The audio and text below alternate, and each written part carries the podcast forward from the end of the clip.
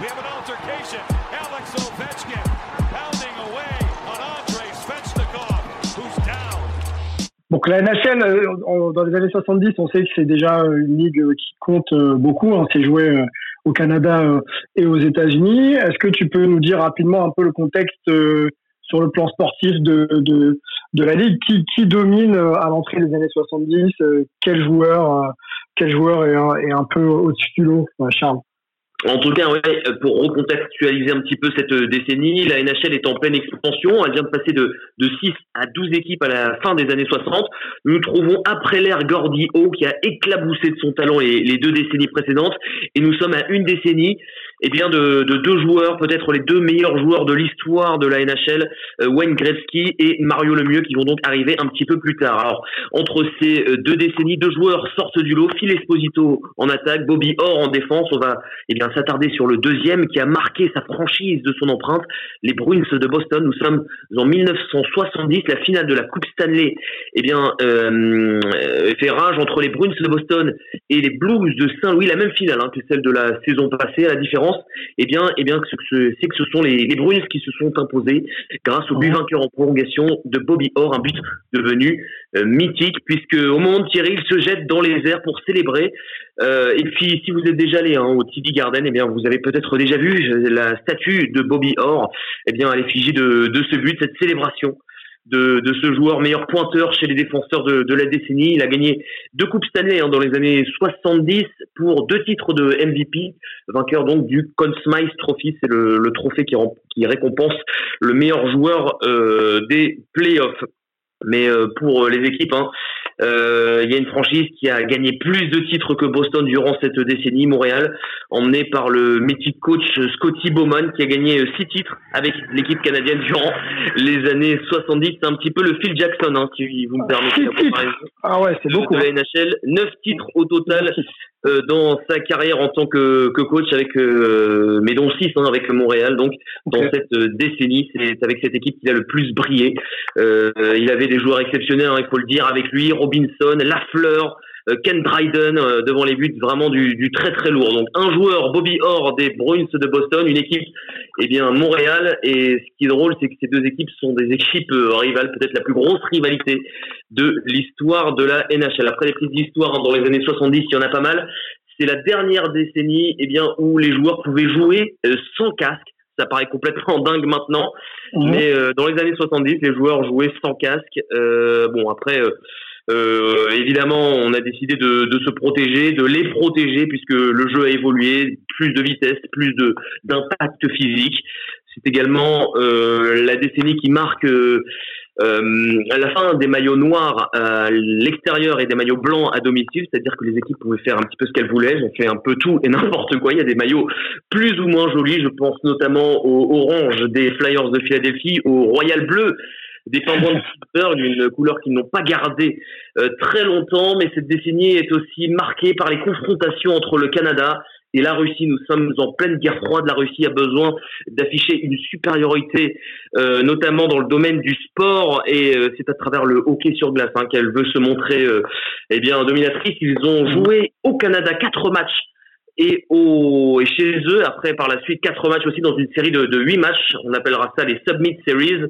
Et au final, eh bien, c'est lors du huitième match hein, que les euh, Canadiens vont s'imposer grâce à un but en prolongation de Paul Anderson dans une série de huit matchs, donc mythique entre ces deux équipes.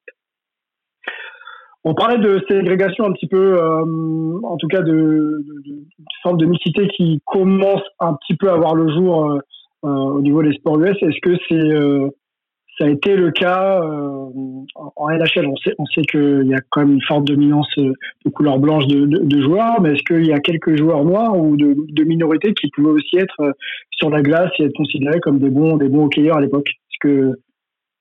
Eh bien, il y a un joueur des Bruins de Boston, en l'occurrence c'est Willie O'Ree, qui est maintenant une des figures hein, de, de, la NHL.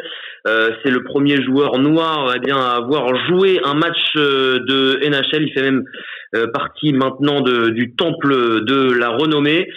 Euh, lui, il a commencé sa carrière en NHL, euh, c'était dans les années, j'essaie de me souvenir, je crois que c'était dans les années 50-60. Donc, fin des années 50, début des années 60. Donc voilà. Euh, avant, il y en avait, il y en avait pas avant lui. Et la NHL est une euh, ligue très vieille, très ancienne, de, de plus de 100 ans maintenant. Euh, donc voilà, ça s'est fait assez tardivement, mais euh, voilà, il y en a de, de, plus en plus et actuellement, il y en a quand même pas mal. Ok, on sait que le jeu est, parmi l'un des plus rugueux de tous les sports qu'on traite. Il euh, faut être très très dense physiquement et être capable d'encaisser les, chocs et les coups euh, très régulièrement. Qu'est-ce que tu vois de l'évolution de la NHL aujourd'hui et celle des années 70 sur les impacts physiques, sur la, densité? Est-ce qu'on jouait plus dur un peu à l'image d'un Rick Barry euh, qui pense que les joueurs de 70 pour, pourraient jouer dans les années 2010-2020 Est-ce que tu penses que c'est à peu près le cas en NHL ou pas du tout? Je pense que c'est absolument pas le cas en NHL, au moins pas pour tous. Hein. Évidemment, il y avait des joueurs euh, extrêmement techniques qui euh, qui eh bien, pourraient avoir leur place euh, dans, dans la Ligue nationale de, de nos jours, mais il y avait des joueurs qui étaient là juste pour se battre. Euh, ça faisait partie d'un skill, c'était un talent de pouvoir se battre, juste ça, mhm. dans, dans la vieille NHL. Et maintenant, de nos jours, ce n'est absolument plus le cas.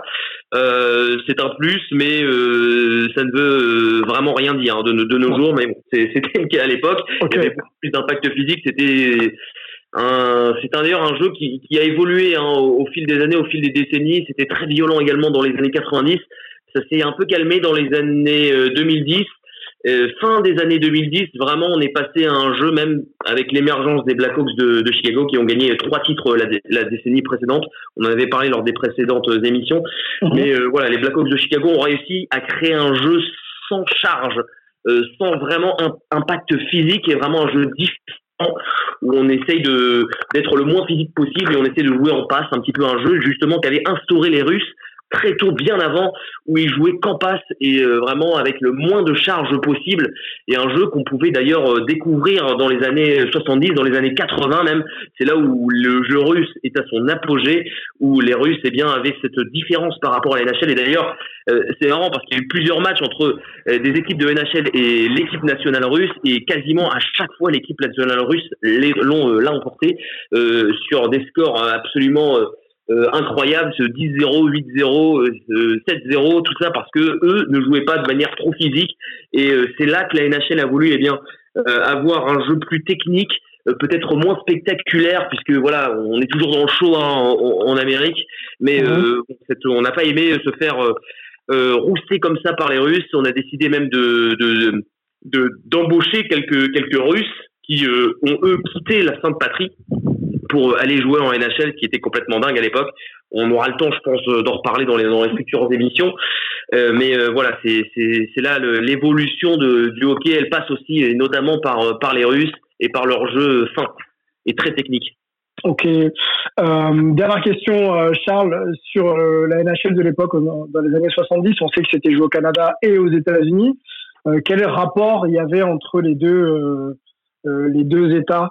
Est-ce que, est-ce que euh, le Canada dominait sur l'aspect un peu, euh, on va dire populaire?